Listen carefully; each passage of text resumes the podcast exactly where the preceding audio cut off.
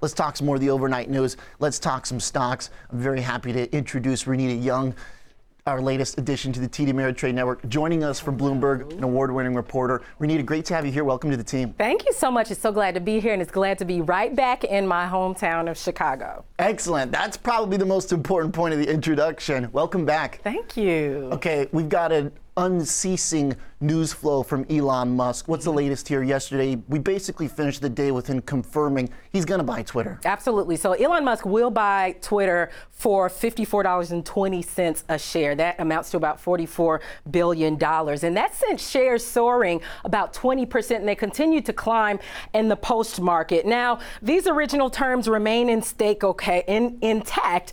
And what's interesting is that a lot of people noticed that Carl Icahn, he quietly bought over $500 million uh, Twitter stake over the past few months. Mm. And so, because of yesterday's spike, he made back about $250 million of Wow, not bad. Okay, not a bad trade. Not bad. I feel like a lot of people were either taking stakes on either side of this, where it was kind of a binary outcome. Mm-hmm. He was going to do it, or he was going to go through the whole legal case, and then we'd find out anybody can kind of speculate on maybe why he chose to do this, but one thing's clear it seems like we're finally reaching our conclusion to this saga. Right, finally. And as we know, Elon Musk's sticking point was whether or not there were Twitter bots right. who were, you know, more plentiful than what Twitter said through all the different investigations. And he seems to have let up on that, at least enough to go ahead and confirm the deal in a tweet yesterday. And so, of course, we know that this price target, as you noted earlier today, today was raised at Citibank. Do you expect to see any more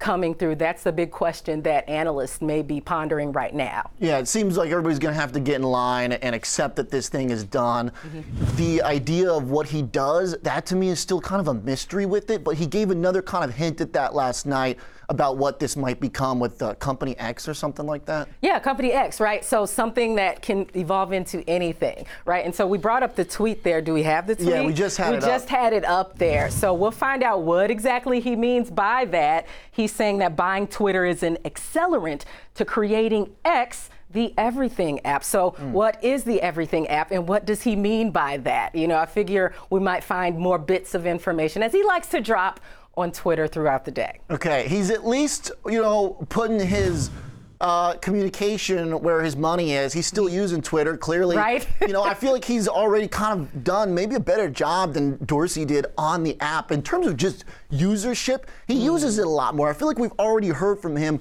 more than we did from Dorsey, who kind of just chimed in on like big events. Mm-hmm. It seems like he's going to be like a regular guy on Twitter like the rest of us. Right, and it'll be interesting to find out whether or not he will increase the amount of people on Twitter who were restricted from being on Twitter as well.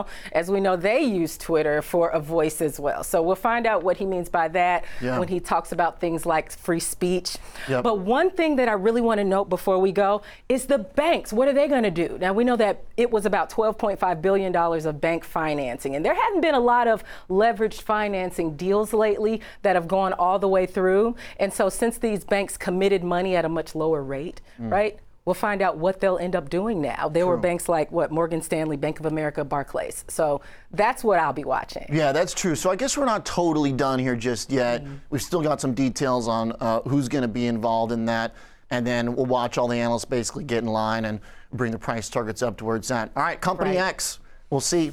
Great right. to have you, Renita. Thank you. Good to be here. Absolutely, Renita Young. Welcome home to Chicago.